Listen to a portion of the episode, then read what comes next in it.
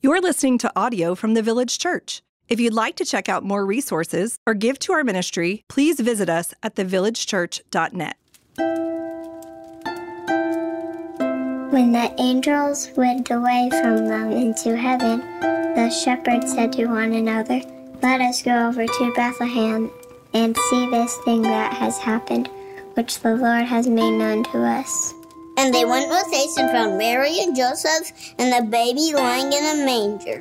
And when they saw it, they made known the saying that had been told them concerning this child. And all who heard it wondered at what the shepherds had told them. That Mary treasured up all these things, pondering them in her heart. And the shepherds returned, glorifying and praising God for all they had heard and seen, as it had been told to them. This is the word of the Lord. Man, who knew that the memory verse song slaps like that? I didn't know. I was like, man, that was legit. I also don't know how to follow that. Like that level of cuteness and exegetical precision. What am I supposed to? Am I supposed to do after that? Hey, um, so glad that you're here today. If you have your Bibles, go ahead and grab those. Uh, we're going to be in Psalm 126. The theme for the morning is joy. Uh, and so we're just going to walk through uh, that psalm. I think what you see in that psalm uh, is the opportunity you and I have as Christians for ever increasing joy. I'm not talking about happiness. Happiness is cheap and fleeting and fragile and can be snatched from you in a second, but joy isn't like that. Uh, joy is thicker, it's got density, it can stand up under uh, the hurt and disappointment of the world. And so we're going to dive into that. But before we dive into that, uh, I want to honor uh, my friends, the Campbell family, who are right back from Albania. Uh, and so, why don't you guys stand up for me? I know, Ben, it's your 15th birthday. Uh, so, if anybody wants to hand him cash, he'll take it from you.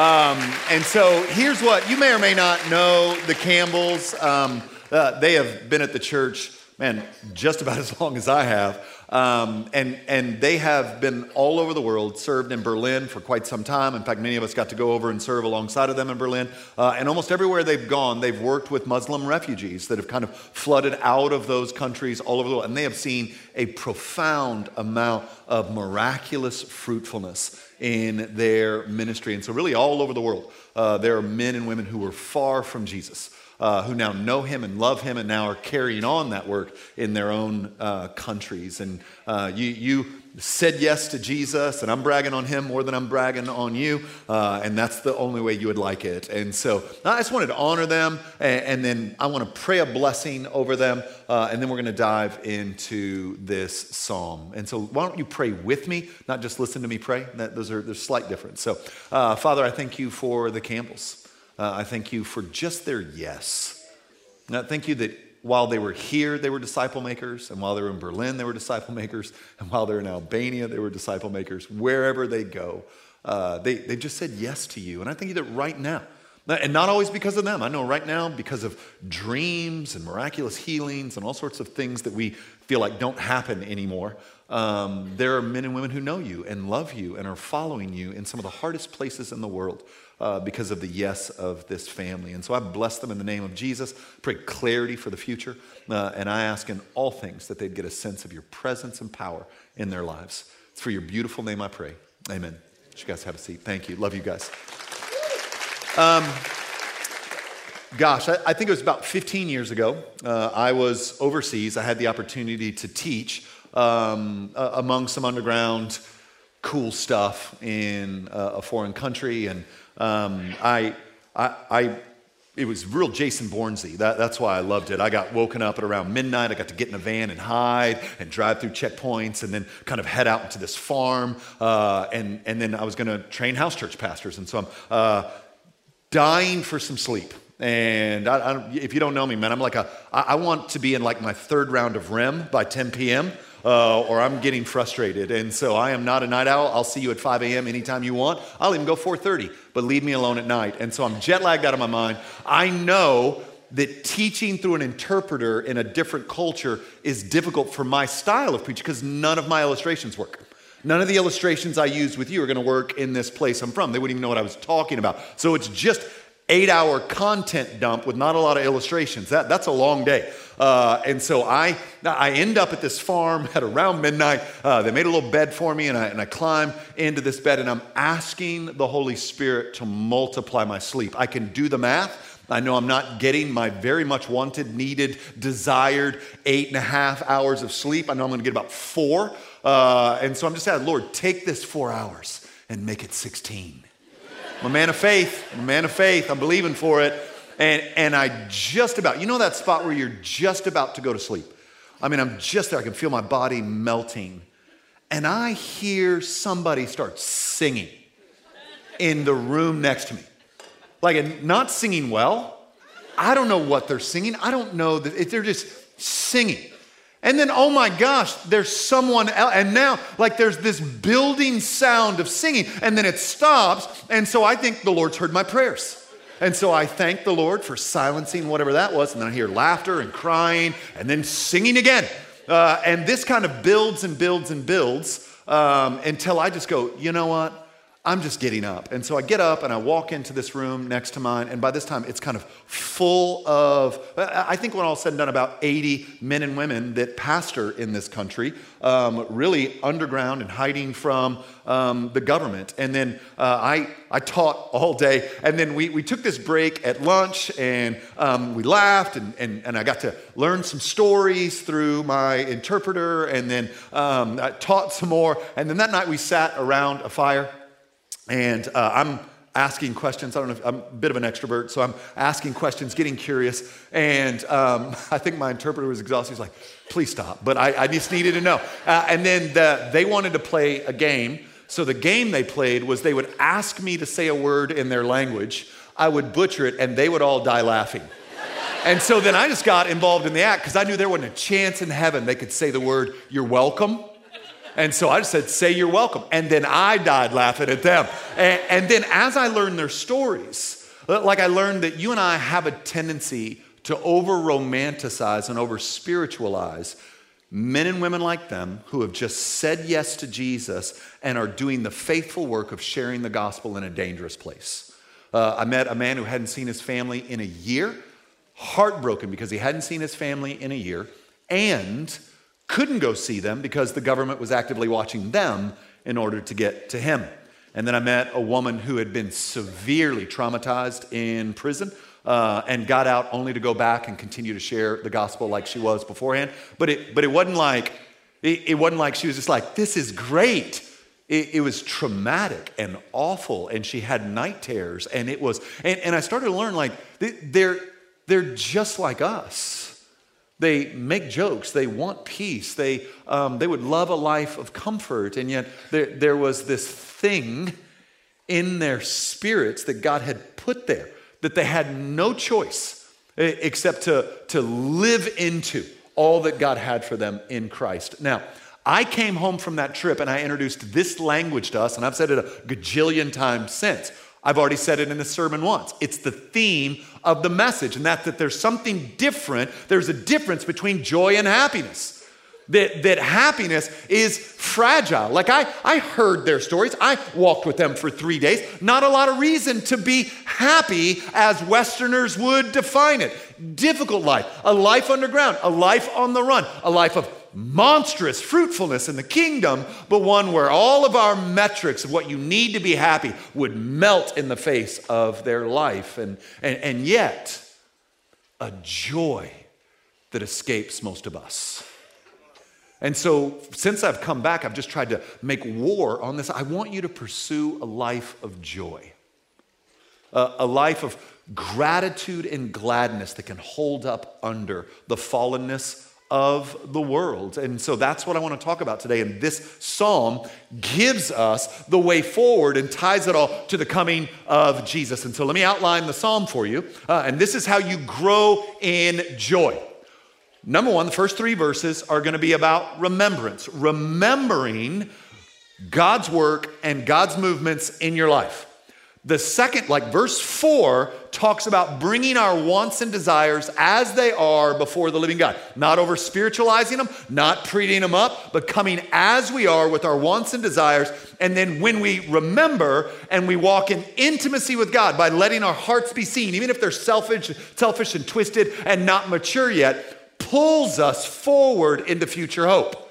So there's the outline of Psalm 126. Remembrance and coming to God honestly with wants and desires creates a perspective that pulls us in the difficulty of present circumstance into future hope with gratitude and gladness. And so there's the whole sermon. Now let me spend the next 30 minutes preaching it. We good? All right, let's look at this together. When the Lord restored the fortunes of Zion, we were like those who dream. Then our mouth was filled with laughter and our tongue with shouts of joy. Then they said among the nations, The Lord has done great things for them. Now I want to just stop there. I know this is going to make it a little bit longer than I said, but it's the nations that looked at the people of God and said, Look at what he's done for them. It wasn't just the people of God testifying to what God had done. It's that the fruit of their lives had marked them so that the nations, so you need to hear those who are God unbelievers or God haters would look and go, Gosh, he's good to them. God, whoever they serve, loves them. Man, their God cares for them, serves them, loves them, moves towards them. The nations, the unbelievers said this when they looked into the joy of the people of God. And then they agree with the nations. The Lord has done great things for us, and we are glad. Verse 4 Restore our fortunes, O Lord, like streams in the Negeb. Those who sow in tears shall reap with shouts of joy.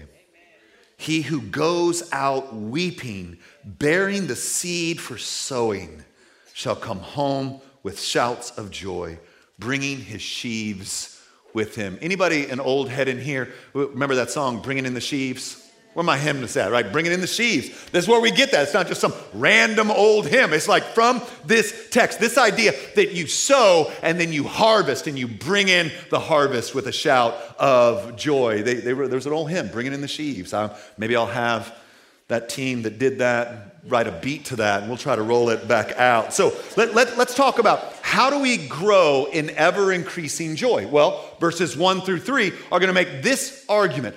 First step of ever increasing joy is the act or rhythm of remembrance. The enemy wants us to forget but the Bible is serious about remembrance. In fact, at every turn, almost every time God acts in power, he creates a rhythm by which his people will not forget it. And he commands them to practice that rhythm. We can go back to the Exodus, and God sets up a Passover meal.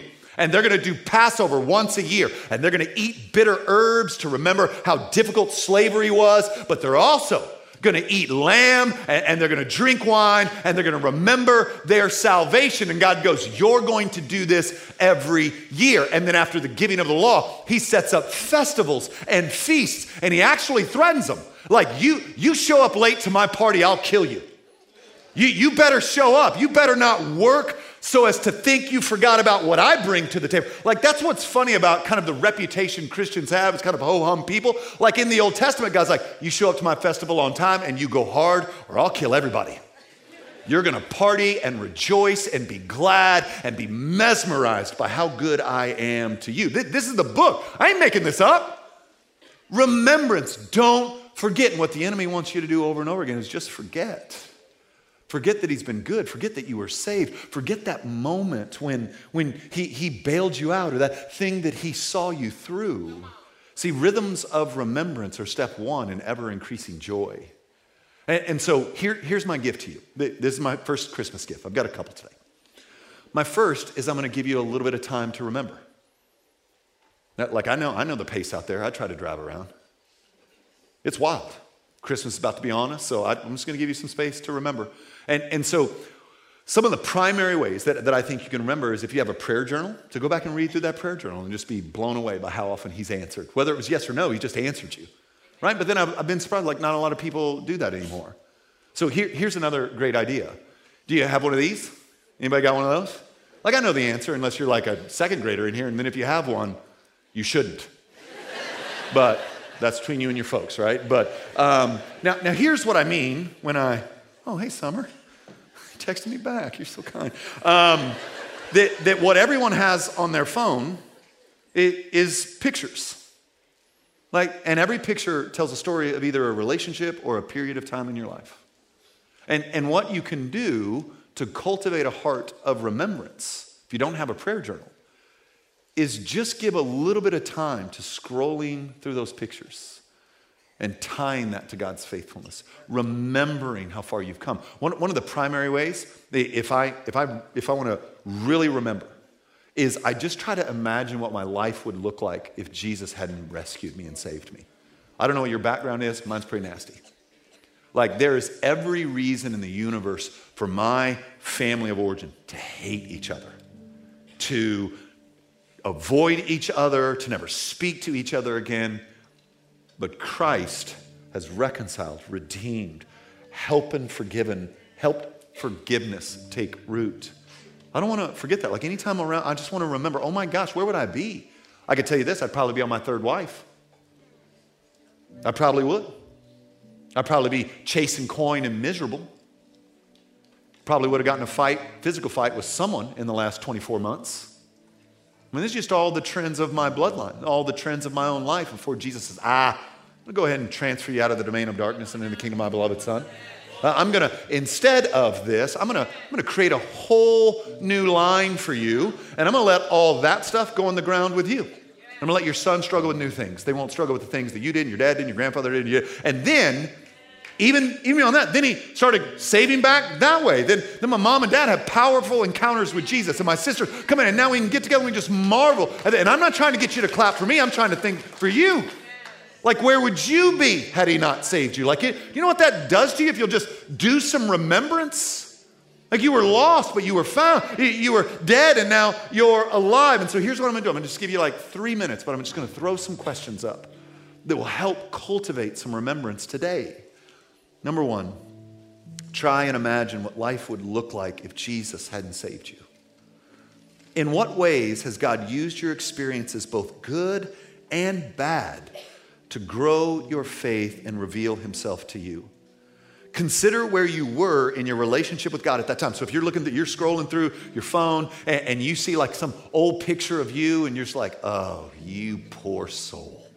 Hey, do you know what I my um, my bookmark when I'm reading is six month old little Matt.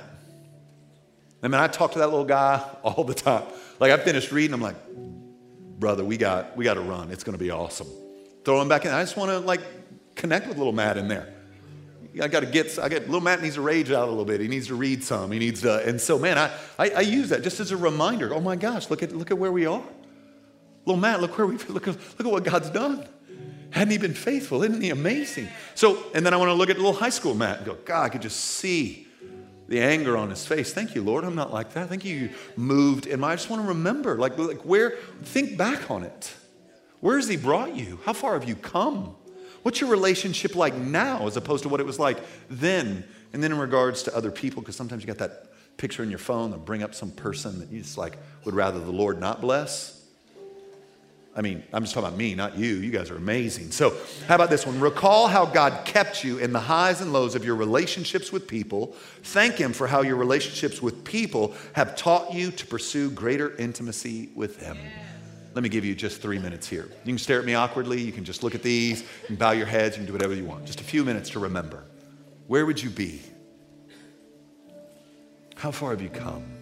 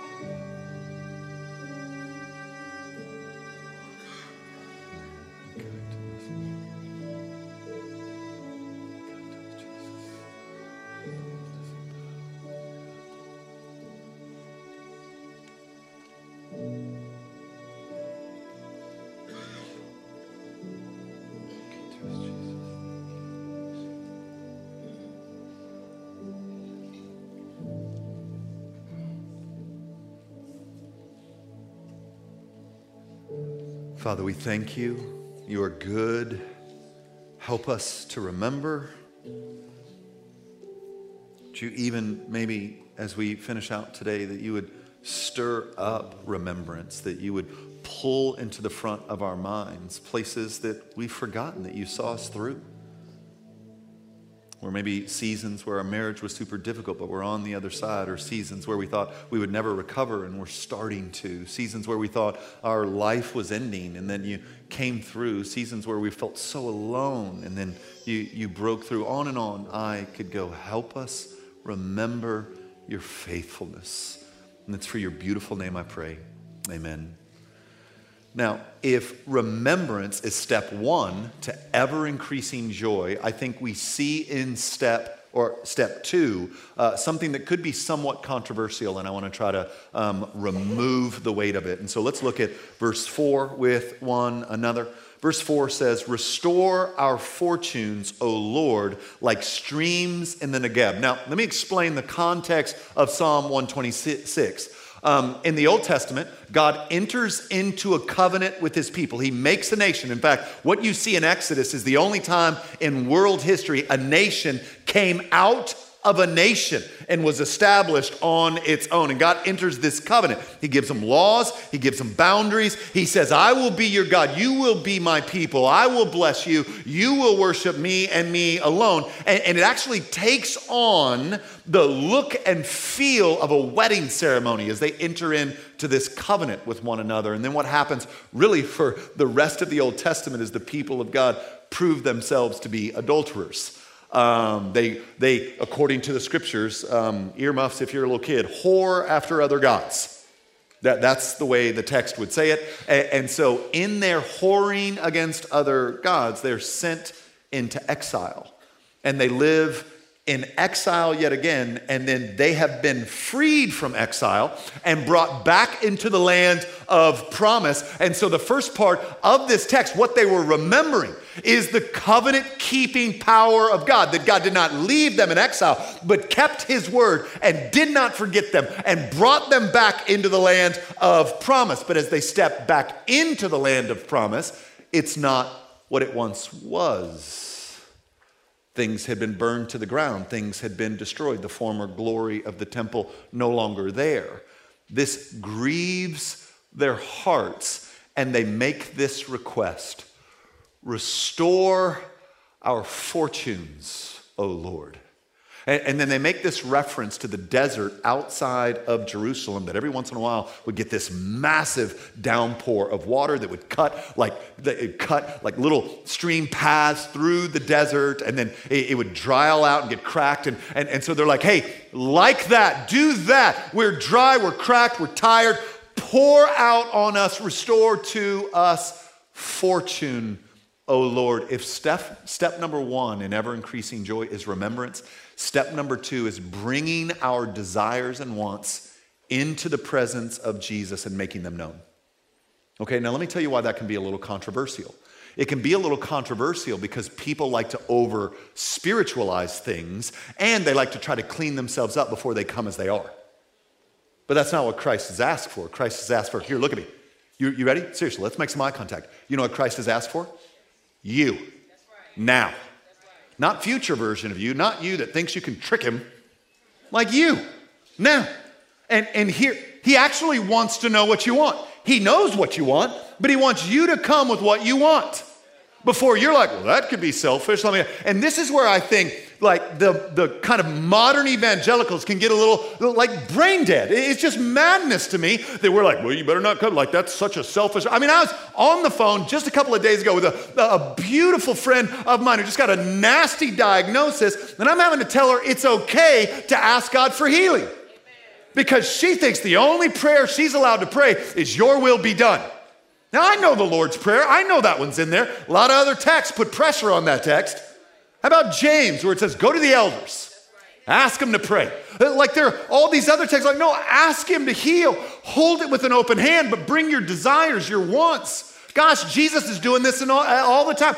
All four gospels have at least one story where Jesus asks this question What do you want me to do for you? And nobody answers, Bring revival to Jerusalem. Nobody. Like here, okay, I can see some of you going, mm, all right, fine. This is Matthew 20, 30 through 32. And behold, there were two blind men sitting by the roadside. And when they heard that Jesus was passing by, they cried out, Lord, have mercy on us, son of David. And the crowd rebuked them, telling them to be silent. But they cried out all the more, Lord, have mercy on us, son of David. And stopping, Jesus called to them and said, What do you want me to do for you? Now, any guesses what these two blind men might have asked for?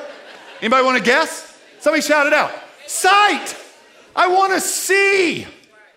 And Jesus didn't stoop down and go, You make me sick. You know how many people are starving to death in Jerusalem right now? Do you know the train wreck that our sacrificial system is with these wicked Pharisees? I can't believe you're asking for sight. Do you not trust me? Maybe what I have for you is blindness all the days of your life. No, he, he healed them and gave them sight. Now, let me tell you why this is huge. Look at me. Because you want what you want. You do. And if you try to pretty that up before you come, you have put the onus of sanctification on you and not on him. See, it's in the presence of God that my, my desires are refined. Not me pretending that I don't have them. Goodness sakes, it's like hiding in the middle of the floor and asking somebody to find you. God knows what you want. Like, why don't you tell him? Like, this is an opportunity for intimacy. This is an opportunity for vulnerability before a living God. And, and, for you to try to clean it up, actually, it's silly. He already knows. So, I mean, we I talk about this because it's like a big part of my story. 14 years ago, I'm in my car on the way to the Highland Village campus to film a video for you because I just found out I had a brain tumor and I was going into surgery. I didn't know how I'd wake up. No, it was not looking good for me. Uh, wasn't looking good for my family. And I said on that, here's what I can tell you. Thousand percent confident that that moment of my life story, I knew to die is gain. I knew it. I believed it. I knew that the present suffering of this world is not it's not worthy to be compared to future glory. I knew that according to Paul and the book and in my heart that to depart would be better. I knew it. And I still wanted to grow old with Lauren. And I still wanted to walk my girls down the aisle. And I still wanted to help my son become a man. And I still wanted to pastor this church. And I still want, I could just keep going. So, like, what kind of fool am I if I over spiritualize this thing, baptize it in what I think he wants to hear from me, despite the fact that he already knows my heart, and come to him and just go, whatever you want? Like, I, he already gets whatever he wants. He's God. My role is to delight in how he reveals himself, but in the space between, I'm to ask. Here's what I want. And had he answered differently, and I was in glory, when that man started seeing my wife and going, Oh, she a widow? And started trying to throw game, I would not be in heaven looking down going, Will you send Michael down there to handle this? Or do I got to go? I got to go? You got, you got somebody? You got... No, I'd have, I'd have been caught up in glory. Whoever would have walked Audrey down the aisle three weeks ago, you think I'd be looking down, going, I can't, I, no bitterness. I mean, just ever increasing gladness in the presence of Jesus. I knew it all then, I swear by it now, and still the heart wanted. And so I brought that to him. He, he healed some of those wants. Even, gosh, I've even taken my, I don't want to want these things. I, I, want, and I know it's wrong. The book tells me I shouldn't want this. And so I just even want to bring that. I want this. I know it. Change my wants, shift my heart, do a work in me. But if you baptize it and over theologize it and over spiritualize it and give to God what you think He wants to hear, you're missing out on one of the greatest joy building realities in the world, which is coming as you actually are. Gosh, you know how often we're tying that to some sort of moral thing? And then instead of that, we actually try to uh, spiritualize ourselves in front of a God who already knows. Like, isn't the point of the cross that he knew what he was buying? Like mixed bags of motives? Hey, friend, I just want to tell you, you wait till you're pure hearted, you ain't ever doing anything. I'm just telling you, man. I'm 30 years in the game. You wait till you're pure hearted, you'll never do a thing. You got to trust that His grace is sufficient and that in the pursuit, He'll purify. But that process speeds up if you actually say what you want. You lay your desires in front of Him. Look at me, even if they're gross. He's big enough for that. You think you're bigger than He is? He's big for that. He's ready for that. He knew what He was buying.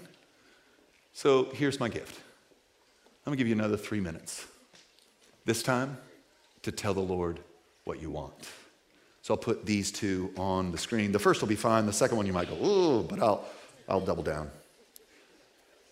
If God would spiritually do something in your life right now, what would you want it to be? Like, what, what do you want? What would you want the Holy Spirit to do in your life right now? Let's ask Him. And, and then this one can be controversial, and it shouldn't be. It's silly that it is. It is because some fools have preached a prosperity gospel that's nonsense. And then because other fools have tried to avoid that, we haven't preached that actually God does want to bless you.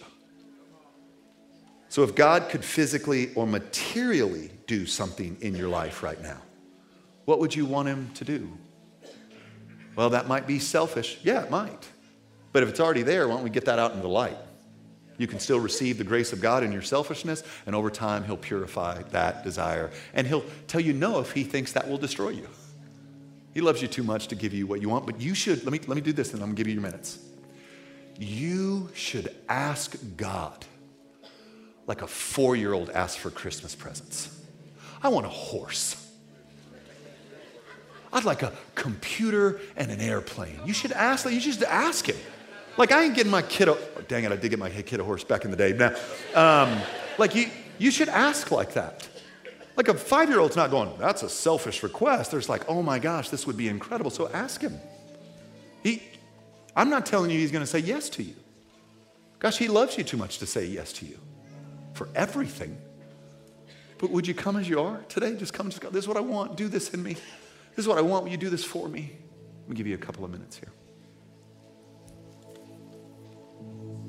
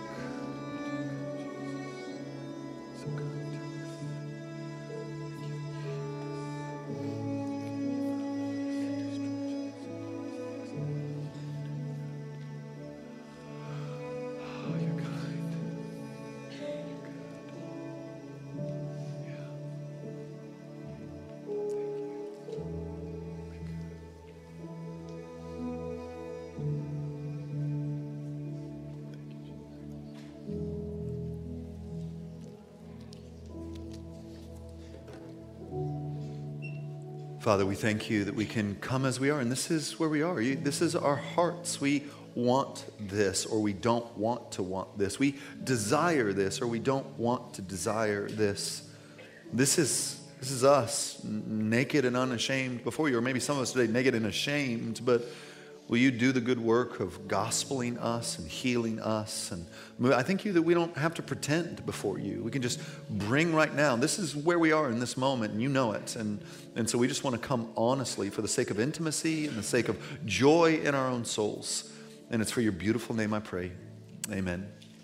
Okay, now I love these last couple of verses, and you hear me say this a lot, and I want to continually say it a lot that the Bible is a grimy book and we need it to be because most of us are going to experience some significant, significant downturns in our life. And if the Bible is just kind of pixie dust and fairies, then it's not going to land on reality very well. And so the Bible does a very good job of getting really honest about how life actually works. And that's what happens next in our passage. So look there in verse 5.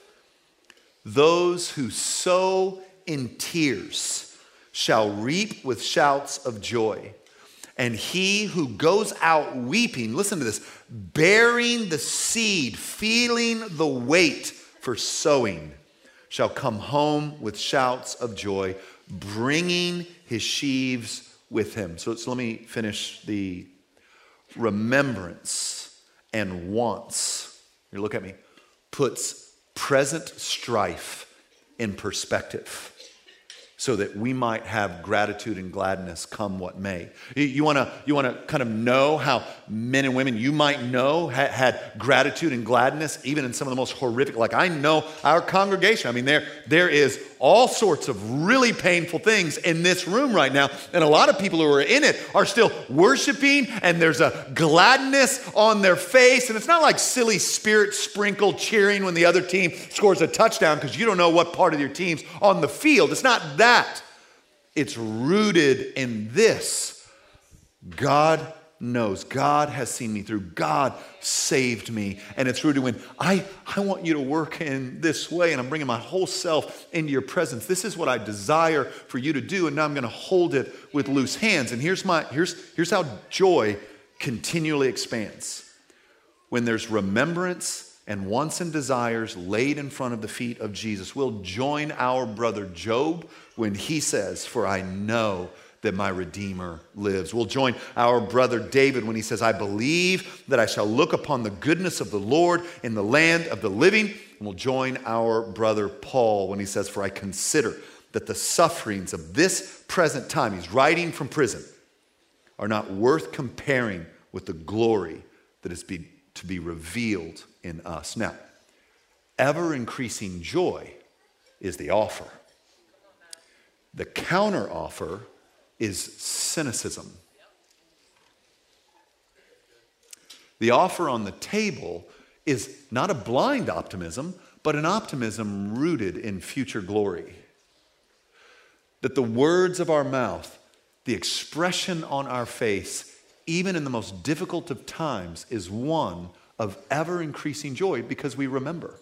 We, we've been in dark seasons. He has brought us through. We are not withholding from the Lord, but we have come honestly as we are in His presence, and we found ourselves to be welcomed there. And then future hope, based on remembrance and desires, pulls us through present strife with gratitude and gladness. The text isn't saying there won't be present strife, it's saying that remembrance and honest wants and desires before God pulls us through with gratitude and gladness. This is the offer on the table brought by the coming of Jesus to overcome and kill spiritual oppression, sin, and death. I'm going to pray for us, and then we're going to stand and we're going to sing the song King of Kings in response to the goodness and mercy of God as we remember as we come with wants and desires, being pulled through present strife with future hope. Our mouths and faces marked with growing gratitude and gladness. Not in some faux, fake, pretend way, but in an honest way. Maybe disoriented, but orienting around our risen Savior and King. Let me pray for us. Father, I bless these men and women. Uh, I thank you for the work you've done on our behalf. We thank you for salvation, but more than that. Like I think about my own, I thank you. Like seven years of really difficult marriage, and you brought us to the other side of it. Some people in here, it's been longer than that. Like I'm, I'm here 14 years after being told I wouldn't. I, I get to talk about you all this. It's just incredible. And thank you. I, I wish we could do an open mic and these men and women testify of how good you've been, how faithful you've been, what you brought them through, how you've seen them through. It's just all over the room. I can see it in the tears in the room right now. I can see it in the hope being renewed in souls. You're so kind, so good. And so we thank you. We sing this next song as a prayer. We sing it in response to your faithfulness through the highs and lows of our life, through the good, healthy relationships and the ones that probably needed some boundaries set. We, you taught us, you've grown us, you've rescued us, you've delivered us. You're still at work in us. Your work's not finished in us. And you are as committed to us today as you were the day you saved us. And so we bless your name. Help us not forget. Help us not grow cynical. Keep our hearts soft, our spirits glad. We need you. It's for your beautiful name I pray. Amen.